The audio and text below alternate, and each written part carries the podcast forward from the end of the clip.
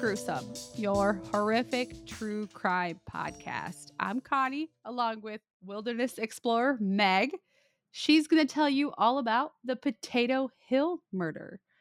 And as always, like as in three weeks ago, we are a Zencastr sponsored podcast. Stay tuned in a little bit for some more details about it. But if you're looking for a pretty easy way to produce, put out a podcast, then look no further because Zencastr is for you. Yep, you can go to Z-E-N-C-A-S-T-R dot com and use the code gruesome with a capital G for 30% off three months. It's pretty grad. You didn't even know that this episode that I'm about to do has the wilderness in it. Shut up. Yeah. I won't shut up. I cannot shut up. It does. Like, not, I mean, kind of evidently, but well, whatever. I actually started writing this episode back in November and I put it away a couple of times. I do that sometimes. Yeah, but when I started it, we got an email and a listener was requesting it. And I was like, "Oh, do you have any like stories or thoughts since you're local to that case?" And they said that they weren't born yet when it happened. Um, but that Potato Hill and Star Hill, they're like next to each other, I suppose. Um, it's in New York and it's haunted because of the scary things that have happened there. God dang it, Meg. it's we're not we're not going to get into the haunted stuff. We Okay. might a little bit after, but Okay. um, they said that they've been there uh, all times, all hours, and never experienced anything. But their grandma refused to even go near it. I'm with you, Grandma. yeah, uh, based on my research, it's affectionately referred to as Murder Mountain. So I wish you could see my face. Like, I would never go anywhere that was like, oh, yeah, this is the place we call Murder Mountain. that sounds like a ass backwards like Disney ride, like dark Disney rides. Murder Mountain. like our alternate universe Disney ride. yeah. Where everything's real scary. Um, but this case is awful. It kind of messed me up. So without further ado, here's Adieu. your adieu. Here's your trigger warning. Mutilation of a corpse. Graphic murder and death. Torture, I guess. Let's go. On April 27th, 1973, a man named James Weaver was doing some farm chores when he saw a green car that appeared to be dragging something behind it down Potato Hill Road. And this road is more of a lane, it's not wide. I think even at the time it was more of like a gravel road. Uh, It looked kind of paved, but not quite like when the gravel gets pushed down. You know what I'm talking Okay. about? Okay. Yeah, I know exactly what you're talking about. Mm-hmm. Um, the car seemed strange. He couldn't tell. He was like, "Is that some kind of post-wedding getaway, dragging like cans or something?" Oh, yeah. whatever the kids are doing these days. Do people still do that? Uh, I don't know. I Have you personally didn't. married recently? Like, can you Did let you me put know? cans on your car? I didn't even have a wedding the second time. I was like, my first one gave me some bad juju. I'm not going down that road again. Let's do this right now. Uh yeah, mine was chaotic. Just like like weddings are supposed to be fun. Mm-mm, no, it's crazy. Anyways, he also was like, "Is that a cow?" So is this some weird like maybe they were dragging a wedding dress or maybe it was a cow. He couldn't tell what it was. That's a very like diverse two things. Like, I could just he didn't say wedding dress, I did, but anyways. So he wouldn't realize what that car had been dragging until later that day when he took a drive to and from the farm store. He went to the farm store and he mentioned the car. He was talking to the people there. It was a small town. They all kind of knew each other. He it was pulling something behind it, but he wasn't sure. And the people working at the store were like, maybe you just report it, you know, just to be safe. So after James left the store, he drove that road where he had seen the green car and he noticed something dark on the ground and kind of followed the trail. It wasn't quite skid marks, but as he followed it, he felt like he was going to stumble across something. And he did on a shoulder up ahead of the drag marks that were on the road. Uh, Weaver turned around and headed home to call police, essentially. But on his way back, he ran into some guys that worked for the New York Department of Environmental Conservation, which is a long thing, so they call it ENCON. And he knew them, again, small town, uh, and he had asked them out of curiosity if they had seen that same car that he did earlier that day. And they had. They had seen a shiny green car. It had a rope tailing behind it. There, um, there was a man driving it who had dark hair. It looked like they had also found a lady's shoe and a purse while they were cleaning up the roadside and going through the brush. So they walked to this T at Potato Hill Road, and upon closer inspection, they saw what appeared to be intestines. But the other guys were not convinced. Only Weaver was like, that's those are intestines, I think. And if he was a farmer and he was used to like either butchering cows or he's like been around animals like that, then you would definitely Yeah. know. He actually, James Weaver is my favorite character in this whole thing. He is a character. If you get the chance to read um, the book, which I'll say at the end because it kind of gives stuff away, but he is so like rude and just abrasive and like just a good old boy. Like I'm not gonna lie to you, it recall the book recalls him sticking his thumb into those intestine, smelling it and saying, That smells like beef, you smell it, and trying to make the other guys smell it. Like very Whoa. I country have, boy. I have no words. Yeah, it's awful. He was rough around the edges. I love that in a person. I do too. It's like strangely endearing. Yeah, I love Um, that. You know those people are good people. Yeah, he was.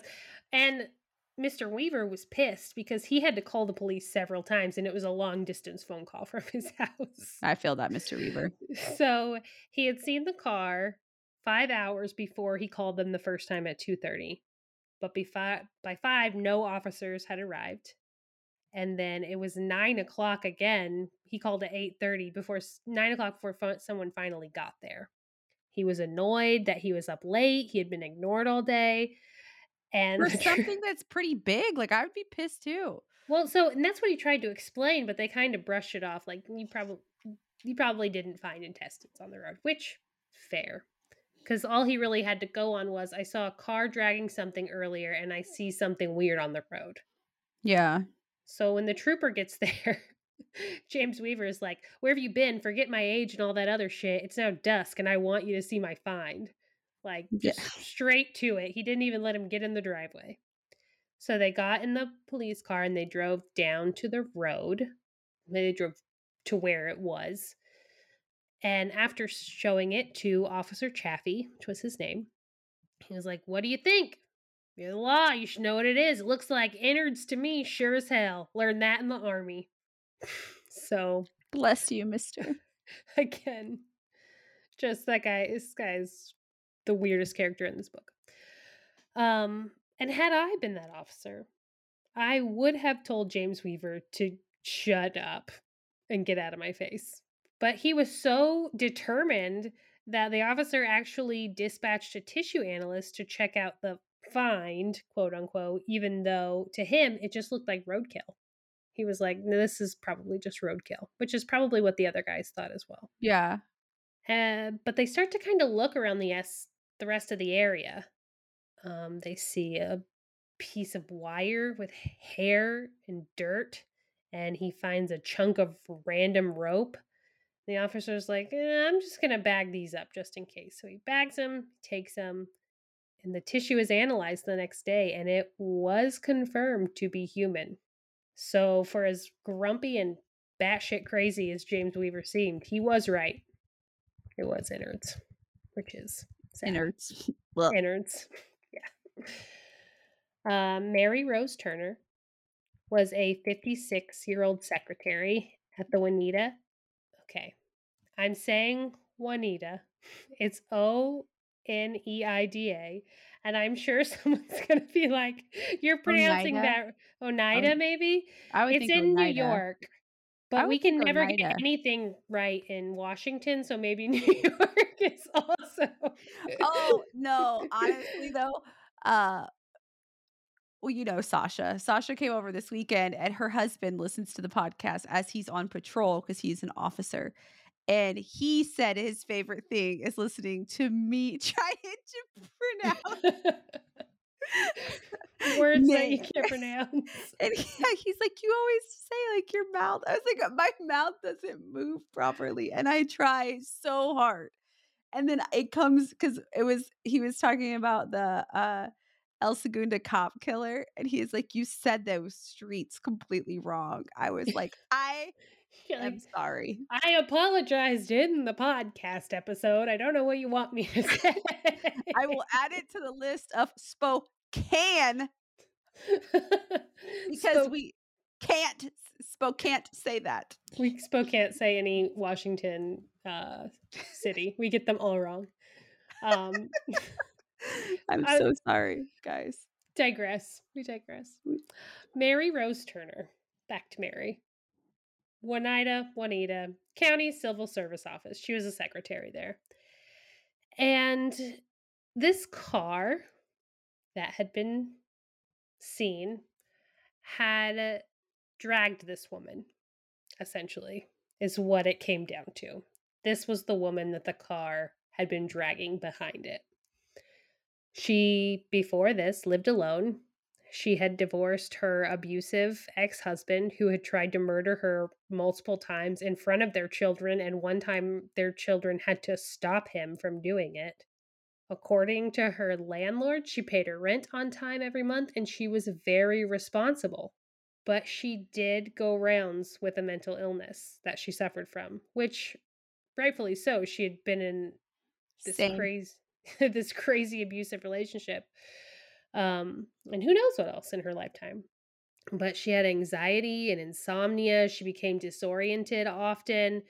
Um, it kind of sounds like maybe she was going through some early Alzheimer's stuff. And that is a little bit more evident in a, a little bit later in this episode. But she had once been admitted to the Utica Psychiatric Center after a failed suicide attempt. So I guess that is another trigger warning. I'm sorry. Suicide.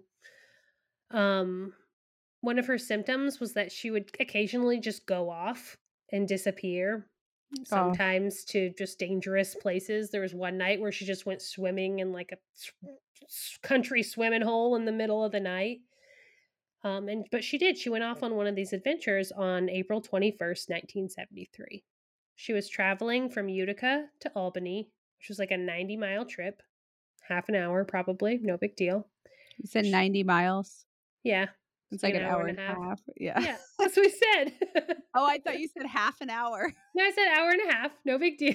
I thought you said half an hour. I was like, how fast do you drive? so fast. No, I always go within four miles of the speed limit above. So, like, if it's 60, I'm going 64. Always. I don't know why, but I do. I I feel go like five is just too much. as fast as I can until they catch me. Knock on wood. until they catch me. Uh, Mary got to Albany around 6 a.m., so she had left very early in the morning. She got a motel room. It was $14.98 for a night. I pretty- wish. Pretty good deal, right? Mary went straight to room three. She left her room quickly and grabbed some stuff from her car and went back in. She had only been the second person to stay in room three since the beginning of the year. The first guy had stayed in January and he was visiting from Rome. So, pretty much she's been the only one in the area Yeah. that's been in there. She left around 8 a.m., did not give her key back, and even though her room was paid for until the next day, she did not return. She was there for one hour, pretty much from seven to eight. Um, the housekeeper said that the bed had been slept in, and she found a toothbrush and a pair of underwear in the room, and she just placed them in lost and found. So, Mary had actually driven back to Utica. And when she got back, she called her son and told him that she was going to go to Buffalo.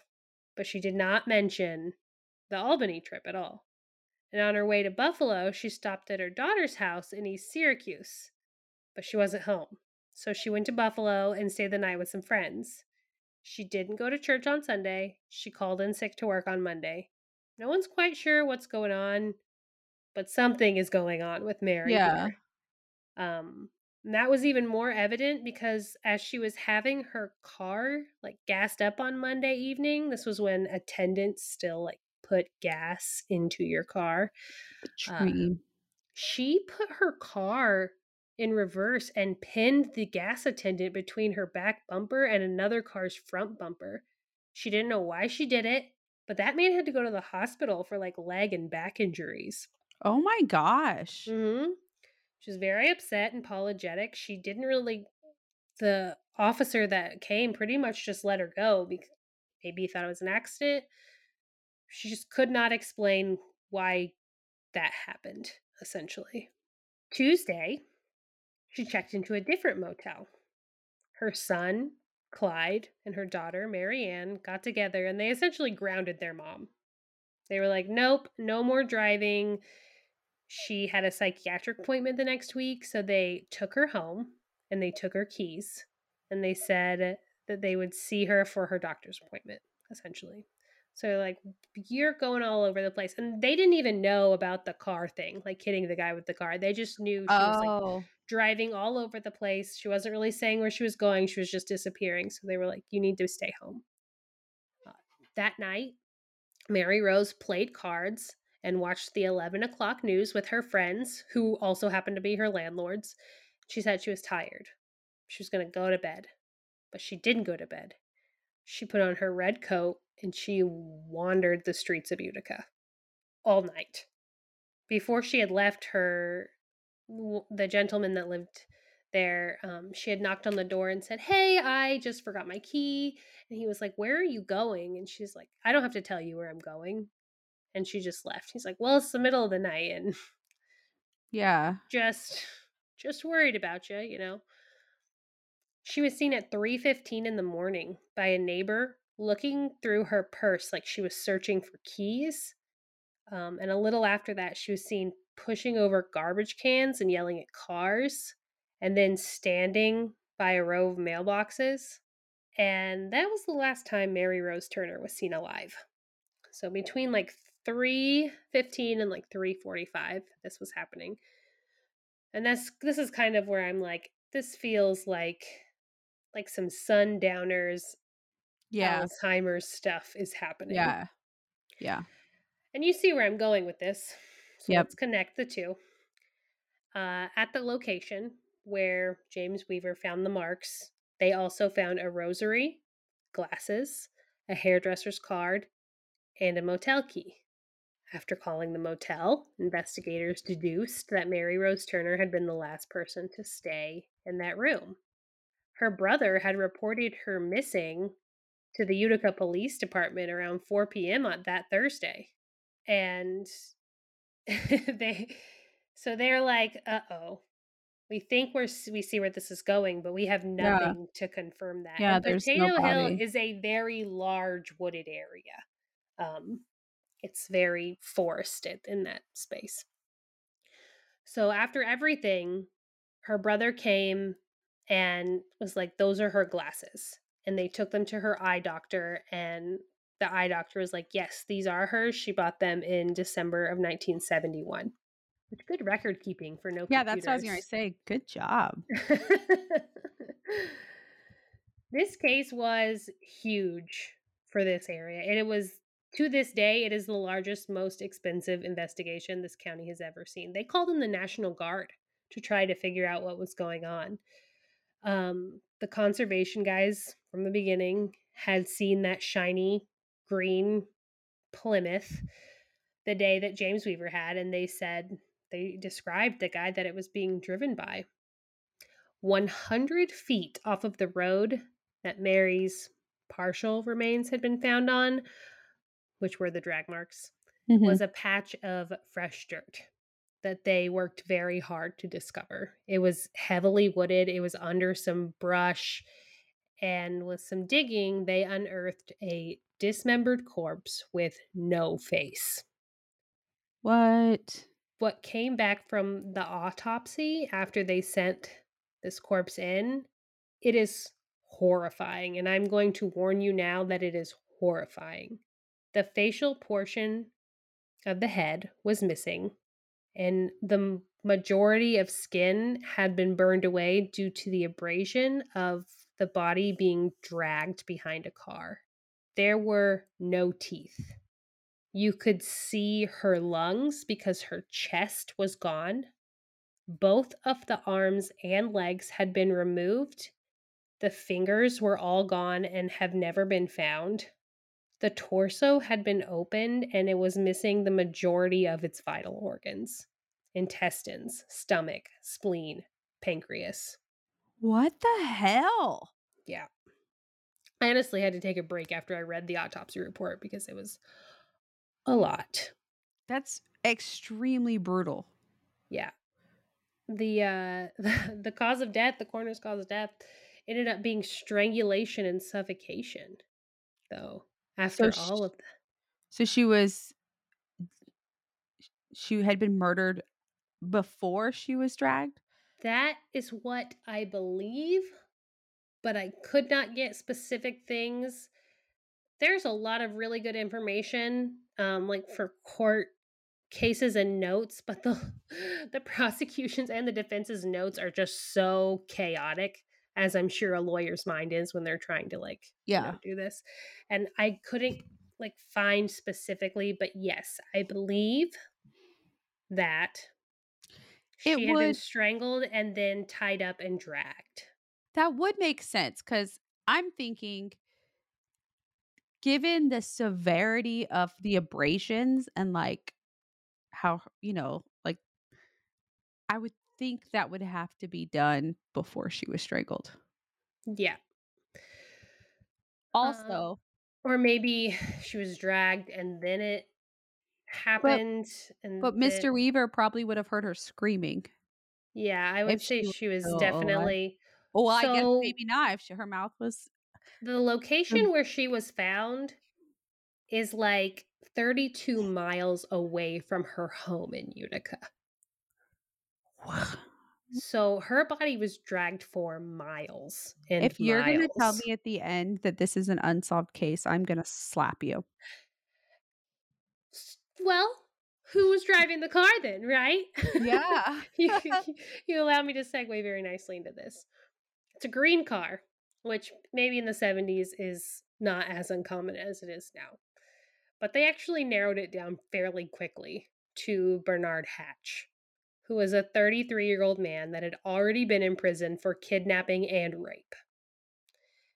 Investigators were able to secure a search warrant for Hatch's sister's house because that's where he stayed with his daughter and his mom and his sister and his brother in law. And when they arrived, Bernard Hatch was actually at a meeting with his parole officer for the other offenses he had already done. And he drove a 66 Plymouth. Hatch turned up about an hour after the search began, and according to Bernard, he had worked at the gas station as an auto mechanic until about 7:30 a.m. and he went home around 9 and then he just refused to talk. The items taken during the search camera and negatives, a watch with a cracked crystal face, six knives, newspaper clippings about Mary Rose Turner, boots, shovels, stained cloth, four snow tires, a glove, and the 66 Plymouth. They searched another residence that Hatch sometimes stayed at in May of 1973. And from there, they took rope, a hunting knife, and two Goodyear tires. They were was- not messing around. They were not, and they were so thorough. Um, the judge who granted them the search warrant was a very by the book dude, and he told them when they went and requested it, he was like, you make sure you t- label every single thing you take. I want serial numbers, and the owners of the home also get a list. Like, do not mess this up, essentially, because he felt like they were um, encroaching on the sister and brother in law since they weren't suspects. I could he see w- it. Yeah. yeah, he was. He seems like he was probably a very good judge. So, Hatch was arrested, and the case went to trial 13 months later in November of 1975. They had to rule out more than a thousand possible jurors because of the coverage that it had received.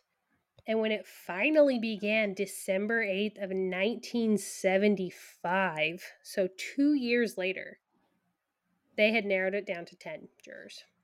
And they had really solid witnesses. But in addition to the witnesses, people like James Weaver and her hairdresser verifying that the hair matched the fibers and how it was cut. Fibers from the shovel taken from his sister's house matched the fibers in his car. There were also bits of Mary Rose's hair found on a knife that had been taken from Hatch's dresser, where he also had newspaper clippings of her murder. Seems weird, right? Why would you yeah, have those just yeah. in your dresser? The rope that was seized matched a length of rope that Officer Chaffee and James Weaver had found on day one, and a chemist concluded that it was human blood in the rope fibers. By all of, by the end of all of that, it was determined that Bernard Hatch, after he got off work at the gas station that was only 10 blocks away from Mary's home, even though he lived 30 miles away, he had taken her tied her to the trailer hitch on his green car and dragged her miles along from Utica to Steuben near Potato Hill and Star Hill. Do we know why? No, because he has maintained his innocence the entire time. He has never once said, I did it. Not once. He his mother initiated an appeal in 1983 and it was unsuccessful. Um, all of his paroles have been denied, and he only died last year. He was 81 and at Fishkill Correctional Facility, but he maintained that innocence until his death. And at one point, the Innocence Project was even looking into, like, they pulled a bunch of case files from his stuff, like to look at it to see if they maybe he was really innocent. But I guarantee you he was not innocent. Um, he said in 2016, the truth will be revealed, everything does. If there's one thing written in stone, it's what goes around comes around, or as the Bible says, you reap what you sow. But we should note in that same area, there were three other women that had been reported missing, and their cases were still wide open. Linda and Lisa Cady were a 22 year old mom and her three year old daughter that had been missing since June of 1970. And Lorraine Zinicola and her three young sons had been missing since July of 1971. Lisa and Katie's bodies were discovered on December 8th, 1973, and Lorraine and her sons were never located. But they have an interesting link they were both dating Bernard Hatch seven to eight months before they went missing. Lisa and Katie were found in the same location as Mary Rose Turner, and so was clothing belonging to Lorraine.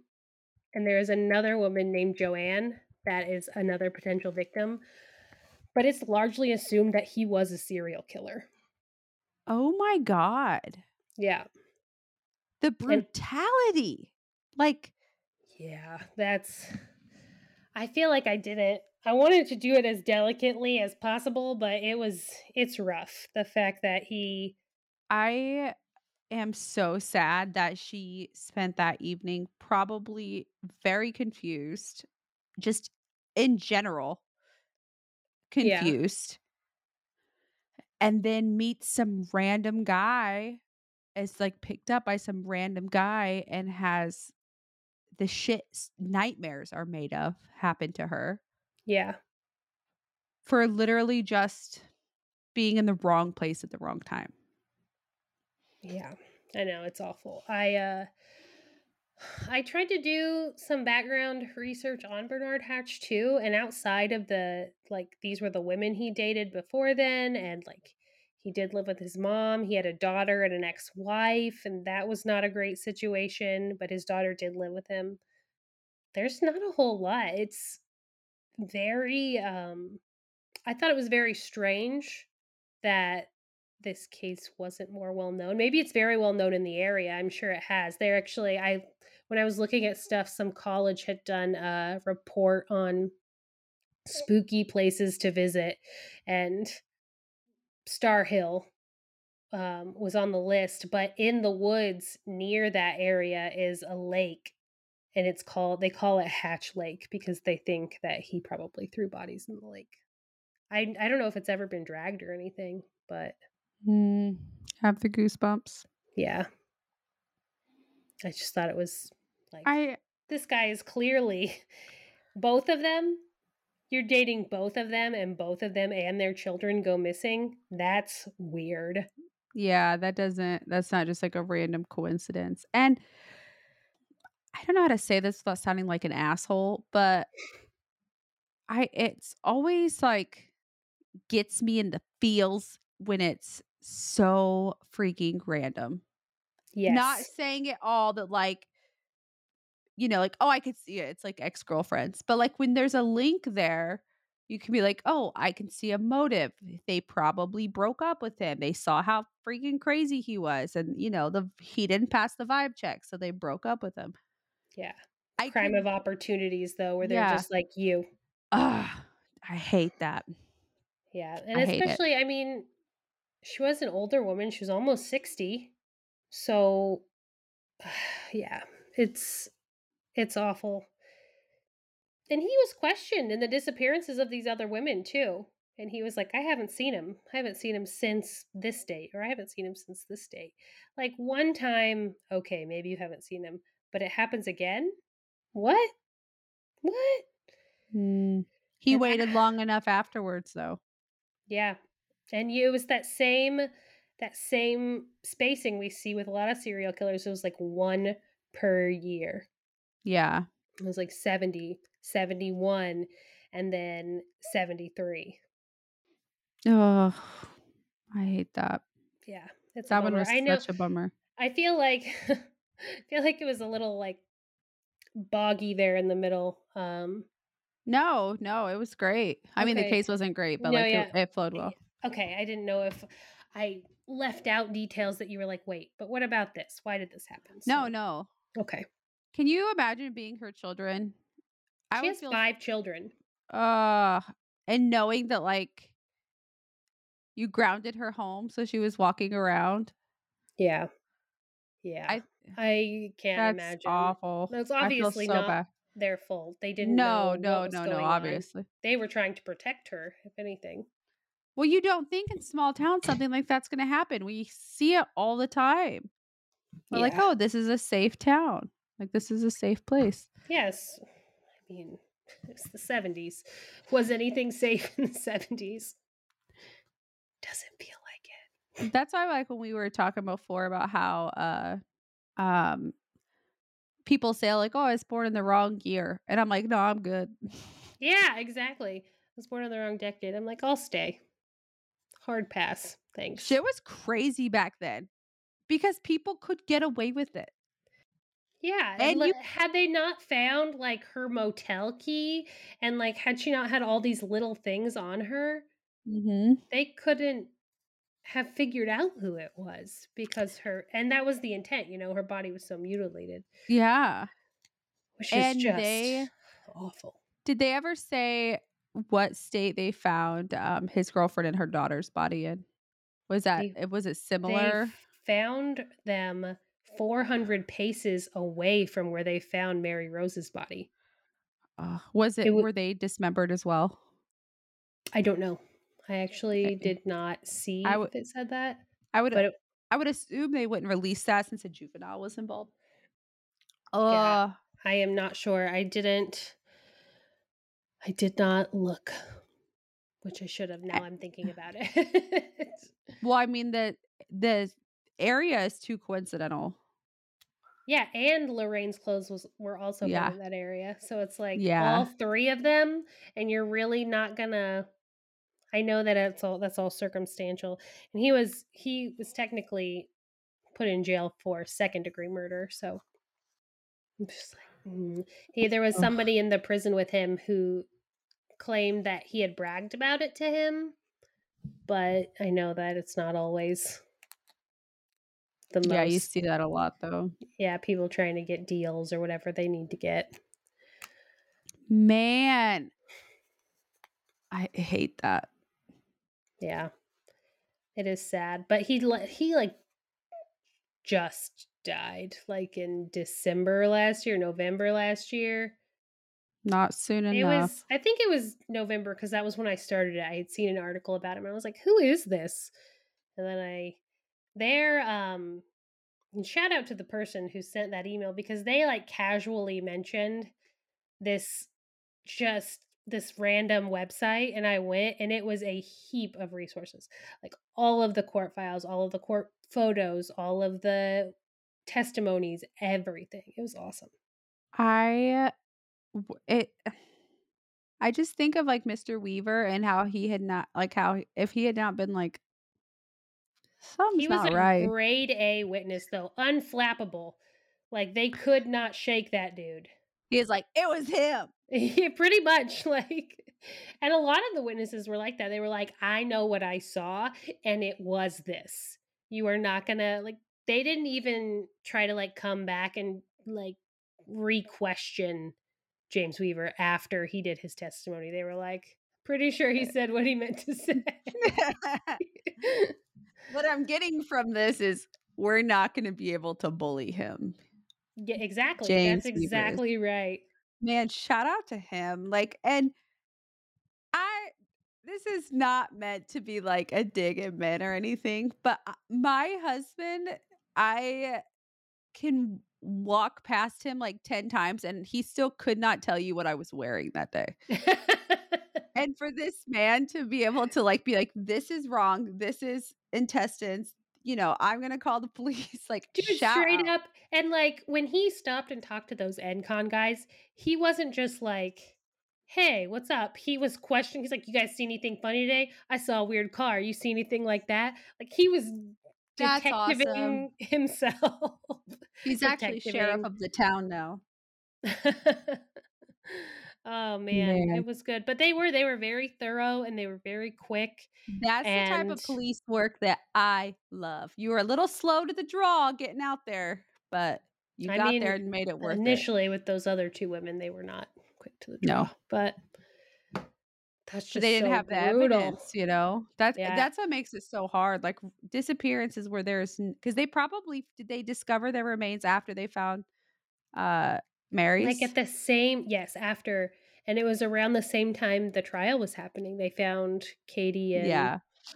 They were like, you know what? Maybe we search this area a little harder. Yeah, and- because obvi- you are not th- something that brutal and dare I say thorough is not going to be someone's very first murder. You know what? Now that I think of it too, it, they didn't even find it. It was two hunters. They were there were hunters in that area. They came across the skeletal remains. So whether or not mm. they had mm. been pulled up or what, but yeah. Man, what a shithead, dude. Yeah, super shithead. And like what makes you I just don't the overkill. Like what the hell? Like what is the reasoning? Like what what is the reason for that? There is none. There's no well, reason you could ever it gets progressively more violent with yeah. serial killers specifically, you know. Well, um, you think about it though, like even a lot of the serial killers that like we researched, their MO stays pretty solid. Like their the way they dispose of bodies becomes like is more like stays pretty much the same. Like they yeah, may progress. I would be willing to bet that those other women were also strangled, mm-hmm. but not that vicious. And maybe because he didn't know her, you know, maybe because yeah, he didn't I have don't that. know what would ever make. Because when you first said abusive husband, I was like, the it's damn him. husband. And they tried that at the trial. They were like, no, we're gonna we're going to try to the defense was like we're going to try to pin this on him but he was at work that whole night like with that he had complete alibi and they called him out for abusing her too and trying to kill her and i was like good for them too bad yeah. he's still roman uh, the mm. book was called a killer named hatch massacre on potato hill and I'm not gonna lie, it's I think it's self-published. It's a bit of a rough read. I'm gonna read Uh, it. It's not very long. It's like 176 pages. I'm gonna read it tomorrow. But uh yeah, it was definitely informative. And I that's why I couldn't tell you the name of it because it literally gave Literally away said- everything that happened. Man, uh, I don't even have words because I know I'm gonna dream tonight about her being dragged, and that is like sickening to me. Ugh, I gave myself goosebumps thinking about it. I just don't. I that level of brutality, like I can never understand. I can never understand, and I. Uh, we've said this like since we started the podcast. Like the psychology of all this is really like what drives me to research it because I am obsessed with how people's brains work. I don't know what what would have happened to someone. Like what what could have like led to that and yeah, that's just a I- monster. Like that is a monster to do it to s- someone ugh. mentioned i don't remember where i read this but someone mentioned that he had a ghostly aura and i think that you can like see people and oh that reminds me of another thing i was going to mention about it in all of the court files they had a whole astrolo- astro astrological write-up on him like his sun his moon his rising and what that like looks like for him and i was like they, that. they use that that's awesome but also not the most reliable like and that's coming from someone who's like in pretty I- deep with that stuff I was like, I base a lot of things around that. And I'll be like, oh, he was a Gemini. He was a Capricorn. he, was, a pisces That actually makes a lot of sense. yeah too weird for this world My husband's a Pisces. too weird for this world Mm. He's on the cusp though, because he's March 14th. So he's like, he's not on the cusp uh, it's like march 22nd or march 20th six days. Uh, speaking of that, it's almost Aquarius season. Was the 21st is the start?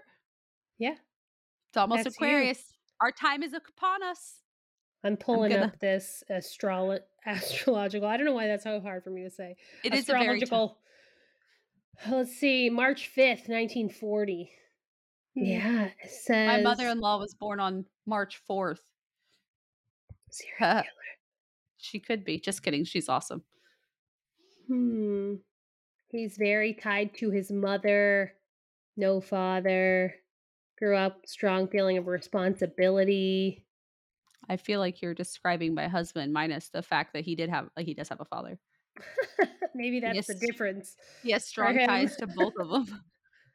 Yeah, they even go into his planets and I love it's that so it's so crazy. I was just like, this is in these I court honestly files. feel like the reason in the 70s and 80s serial killers were like they were, like is I don't know, like prevalent is the word, but that's the word I'm going to use. But we have, I mean, you have World War II, you have Vietnam, you have all these men and women who experience like horrible things. yeah, absolutely. And then they're just kind of like thrown back into regular life. and no one is PTSD is not a thing. You know, they're like, oh, Yeah. oh, that's a war flashback. it, it is a thing, but it wasn't a thing. Yeah, like they like- weren't yeah. yeah. they weren't treating it as such. And everybody was pretty much anti Vietnam War. So when they got back, they were like, you know, it wasn't a Ugh. good wasn't a Vibe. good thing for them. Yeah. It wasn't like they were like in World War II and they came back, everybody was like, You're the best! Yay! Yeah. There's so many protests about, oh, I'm not going to get political about that, but it's just really Oh. sad. yeah, it is really sad. And it's oof. Now that's a bummer. Um, not a bummer. Well, of, Is it you- not a bummer? What's not a bummer? when you said uh skid marks, I did not think of like You track of- marks. Poopy underwear, didn't you? I thought about like potty training my children. Oh, yeah. For real. I never even thought about poopy underwear, but now I am. So thanks for. it's well, we are like I was trying to not say drag marks, so I didn't give it away. yeah. But I accidentally gave it away the way I wrote it in one letter. I had gone back through and was like, no, not like this, like this. And alas, I messed myself up. I up. think your presentation was chef's kiss. You oh, did thank so you. well. Thank you. You it was a very difficult subject and you handled it with grace. Thank you. It was rough. I just felt sad about it. And I felt like people should know that this guy existed and like pretty much got away with what he did. Yeah, because And he should know that these women existed and again, allegedly were lost at his hand. how horrible for his daughter.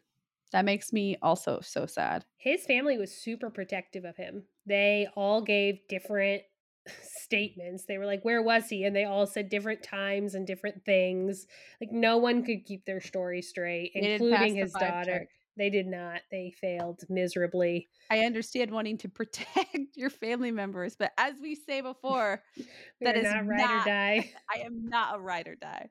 I'm like a ride until it gets too hard or dangerous. I feel the pressure. I gotta go. Sorry, I am not a gangster. Like I am not like a let me hold your drugs. Like that's just not me. I'm gonna throw these in a river. You're never gonna see me again. Peace. Oh. Hopefully, there's a river nearby. If somebody ever asks you to hold their drugs and you're not a ride or die like us. But you know, somebody did make, somebody gave my favorite analogy. They said if it was a Dixie Chicks Earl situation, they might not say anything. And I was like, I feel that for sure. Like, I get that. I would not tell I uh, but I also cannot be trusted to give you an alibi cuz I am not a very good liar unless it's about little like little details. But my problem comes when I try to lie that I try to give too much information. Like I try to make the story sound too good and Oh, then they're like this bitch is lying. sounds just like my oldest daughter when she lies. And I'm like, I see you. I just watched you do it. And now you're trying to tell me all the things that you did do that weren't the thing I just watched you do. I have uh, decided that I'm only going to like I only lie about things that truly don't matter anymore. Like it's usually I'm lying to get out of doing something. Because I'm still not a grown up. You don't up. have to. You don't have to lie about those things. You can just be like, I know I'm not I a grown don't up. want to do that. I told you my 2022 word is communication. So I've been working on like that. Yeah, I don't want to do that. And I have been lately. Like I didn't feel well yesterday and my mother-in-law came to help me paint my son's room. And I like told her I said I don't expect you to help paint today, but I'm just letting you know that I will not be painting today. So Did she do it? she cut well she cuts in really well because she's like a she's awesome at it and I am someone who tapes off everything. Dude, Because- I I cut in and it drives my husband crazy. He's like, "Why do you do that?" I'm like, "Look, you don't even have to. Just do the line. It's fine." No. Yeah. Mm-mm, I'm with your husband. I painted the whole ceiling like 3 days ago. I don't know if I even told you that. No, you didn't. Yeah, that's why when you were like, "I painted." I was like, "I just painted too." But I don't want to rain on your rain on your paint parade. I was really excited to get his room painted. The office is this weekend, so enjoy this view, people, because this before is the it's last. gone. Yeah, I'm getting paint tomorrow or Thursday, and then I'm gonna paint it on Friday. Did you decide what color? Yeah, I'm gonna do a dark green or black. Jungle room. I really want to paint it like a like a slate. I really want to, but I'm also doing um we're doing like a built-in desk all the way around, like a wraparound desk. Yeah. So I When's that happening? That's hap- that's why I have to get it painted now because my in-laws are leaving for Florida for February because they're part-timers now, I guess. And I need them to help me cut this wood because it's I'm doing it like flush up against like this corner wall. But looking in the camera and seeing all of my husband's stuff behind me makes me want to stab myself in the eye. So I'm trying to change the view. Are you going to just switch sides? Uh, I tried that and the answer was no. So I decided the only plausible thing was to be petty and um, do it in this corner. I'm going to sit in the corner. So it's going to be annoying to him. Good. That's why I'm doing it. He's like, well, then why do you need the entire other side? I'm like, for my things. so I can set stuff there, so I can do a shelfie. Yeah, like you don't even what do you need to be on that side of the room for? You don't do anything on there but play farming simulator. You could do that from over here. We're on farming simulator now. Yeah. Is it like a specific one? I don't know, whatever one. Mine always plays uh, Stardew Valley. That's the farming one he does. Oh no, he it's literally called Farming Simulator. it's like a real world that all of the stuff is like because he used to play Stardew Valley, and this is like all real, like John Deere, whatever stuff. He talks to me about tractors like he's a freaking like, farmer now. Remember when he was a truck driver though? Look, I still have to roll out his semi wheel every time I record. Most of the times I record.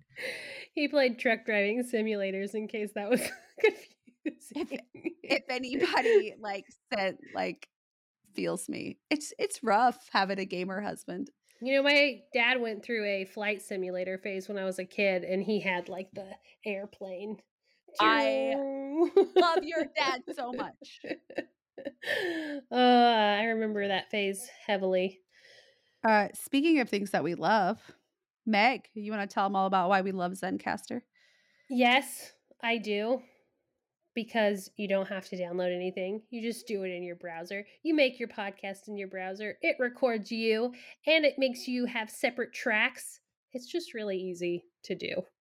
It's yeah, definitely- and we keep telling people I can't like emphasize it enough. Like a lot of programs when you have two people recording, it's like it's recording what your audio is hearing.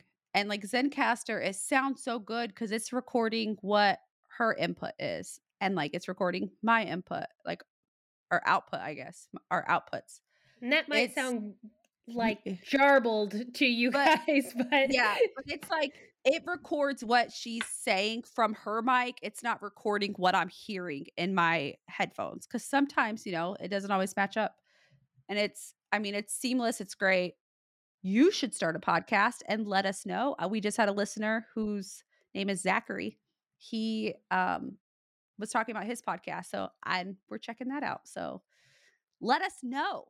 Yeah. Again, C N C A S T R code dot gruesome. Com. Dot com code gruesome capital G. Like or G you can click the link in our Instagram bio or on our website or show notes, mm-hmm. wherever it is. Yeah. It's all you. Capital G for gangster, which we are not. So do you remember when I had that shirt that said G is for G is for gangster? Yes, I do. Oh, I just thought of something. Have we ever told the you getting stabbed story? Why are you gotta throw me out like that? Dude, well, I was thinking about something the other day and it just like came out of the black hole of my memories. So one time when I was a kid, I had a parakeet. It was a green parakeet. And my brother had a pet rat. He had a white rat with red eyes. And I had, I think it must have been middle school. I had a girl come over. And this girl, like, was holding my brother's rat and like looked at me and like acted like she was going to put it in my bird's cage and i was like she's not going to do that but she put it in the bird's cage and the rat immediately attacked my bird because instincts, I guess. I don't know. But that girl that did that, I saved my bird, by the way. He was bleeding because he got bit, but I got the rat back and I put him in his rat prison. And that was the same girl that stabbed you. That's actually very on brand. Okay, so now I have to tell that story, guys. I have to tell you guys. You see me now and you think, this foul mouthed mother, she is such a gem. I'm sure she never talked shit to anyone in her day and she just lived in bliss all through high school and that was it. She just it was a great time. Was not a great time. See, my defense mechanism mechanism was to run my mouth about anything. And honestly, let's be real, it still is my defense mechanism. Well, this girl, mind you, I was not involved in the the two girls arguing. I, it had n- literally nothing to do with me at all. I was just friends with one of the girls. Well, these two girls were going to fight after school, as one does in a small country town. and I had math with the other girl. Well, this other girl was talking about my friend, and her name rhymes with my name, which is so funny. This is, we'll talk about that in a second. But, anyways, yeah. I remember looking at her.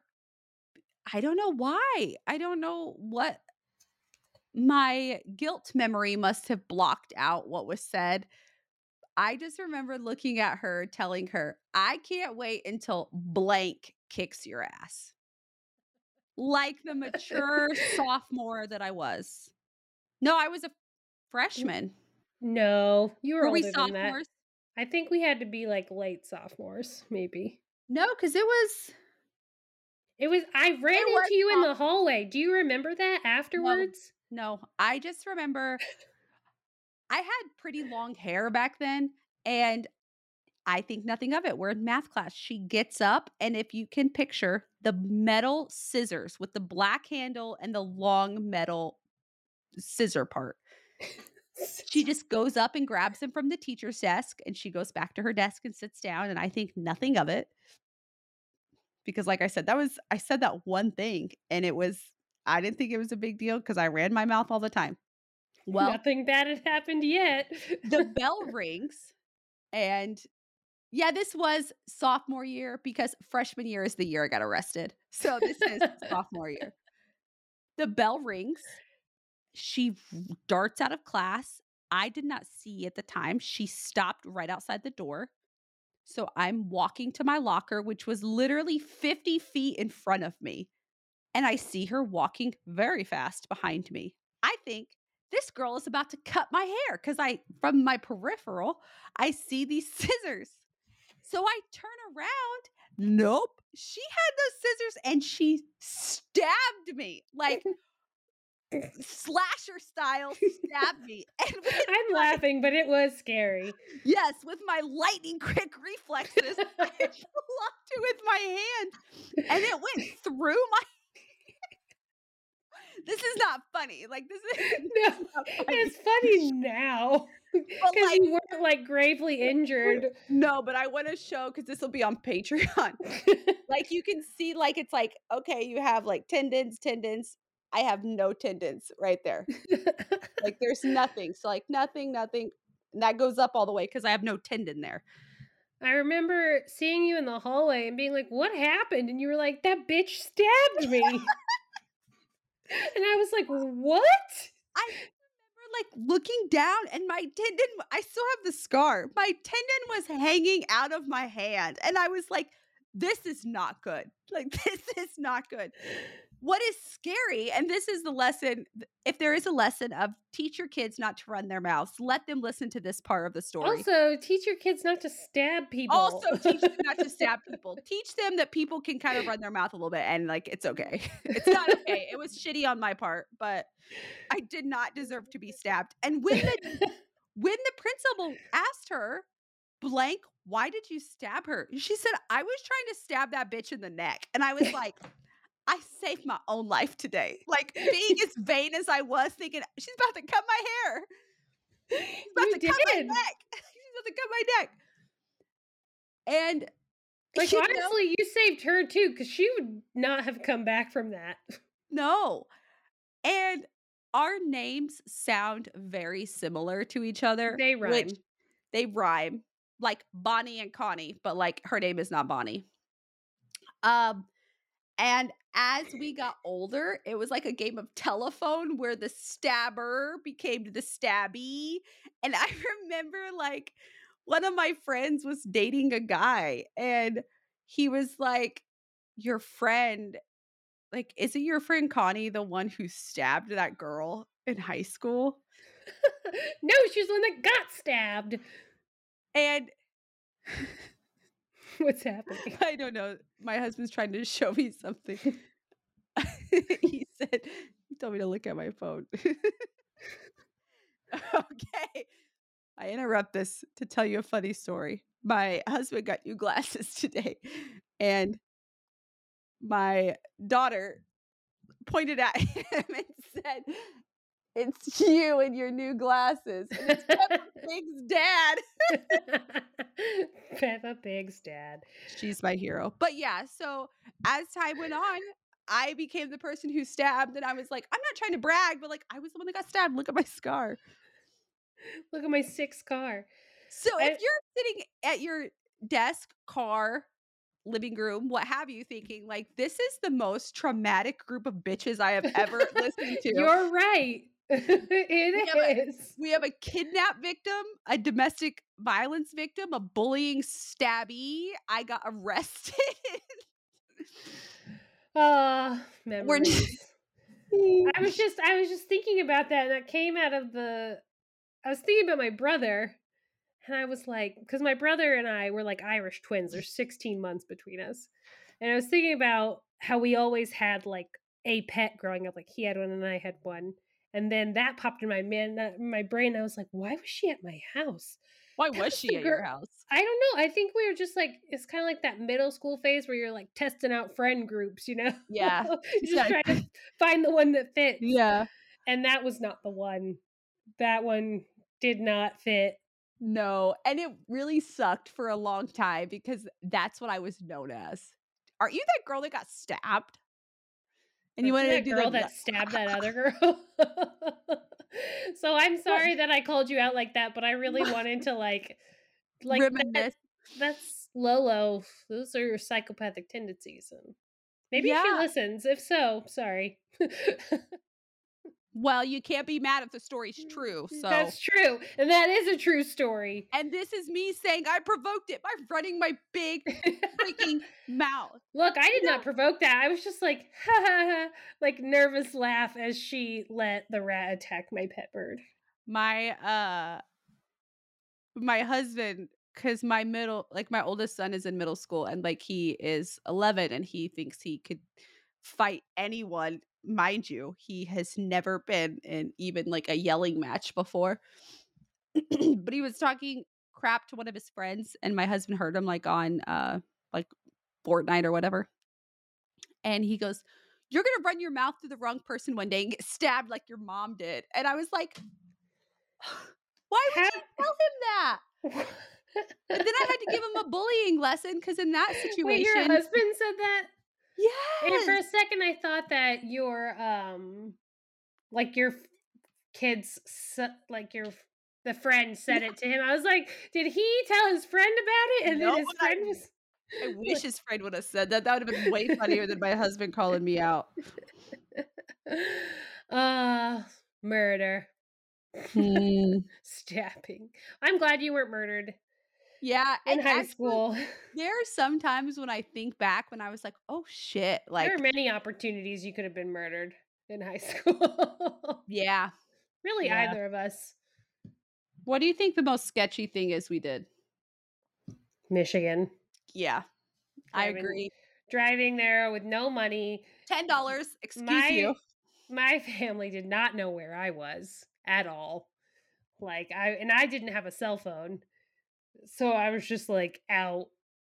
Um we said we were at a college visit day that was not happening like no. what No, but your guys' stories when I asked you to tell me Yes. the sketchiest thing you ever did, so good.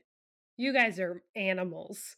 yeah i loved it i love it I was I going was- through these like you should be dead. You should be Yeah, dead.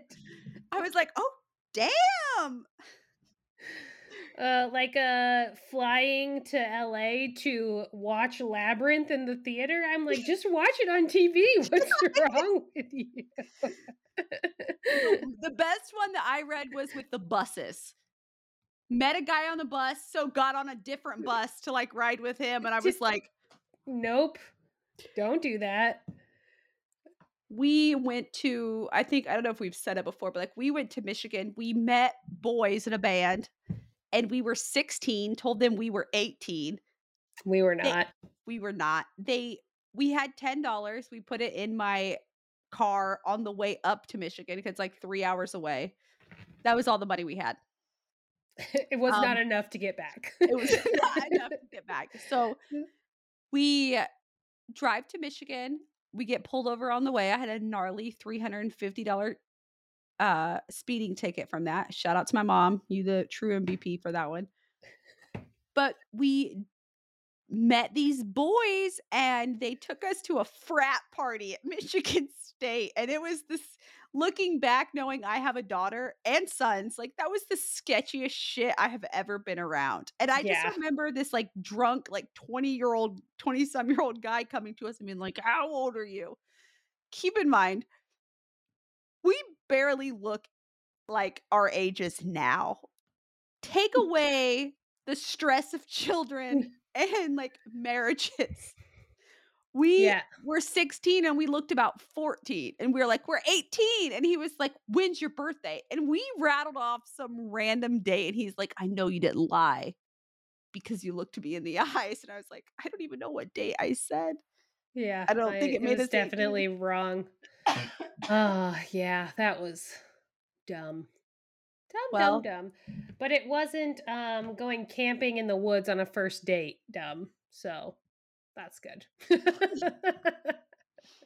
You guys are dumber than we are. You're not. We're all equally dumb. Yeah, we are. Like running your mouth to a girl who has psychopathic tendencies. oh man. All right. Well, I got guess. nothing. Now Bye. embarrassed. uh don't forget zencastr.com slash i think it's slash pricing and then you enter coupon code gruesome with a capital g start a podcast and let us listen to it because i'm running out of shit to listen to get me something new Thank you so much for listening to Gruesome Horrific True Crime, a Zencastr powered podcast. Seriously, we wouldn't be here without them. Zencastr is simple to use and makes it easy to edit your own podcast. Zencastr gives you automatic, high quality post production sound, transcription, and HD video recordings of all of your episodes. If you want to start a podcast, and we think you should, click the link in the show notes or at our website and use the code gruesome with a capital G for 30% off your first three months. We love you, beautiful strangers. And if you love us too, here are some ways that you can support Gruesome. Please leave us a five star review on Apple Podcast or a five star rating on Spotify. This helps other true crime. This helps other true crime connoisseurs find us. Follow us at Gruesome Podcasts on Instagram or TikTok and talk to us on our posts. Join the Patreon. Sign up to join our True Crime Sticker of the Month Club and gain access to bonus episodes and exclusive Patreon perks. Or if a one time donation is more your thing, we have a Venmo at Gruesome Podcast and a PayPal via our email, gruesomepodcast at gmail.com.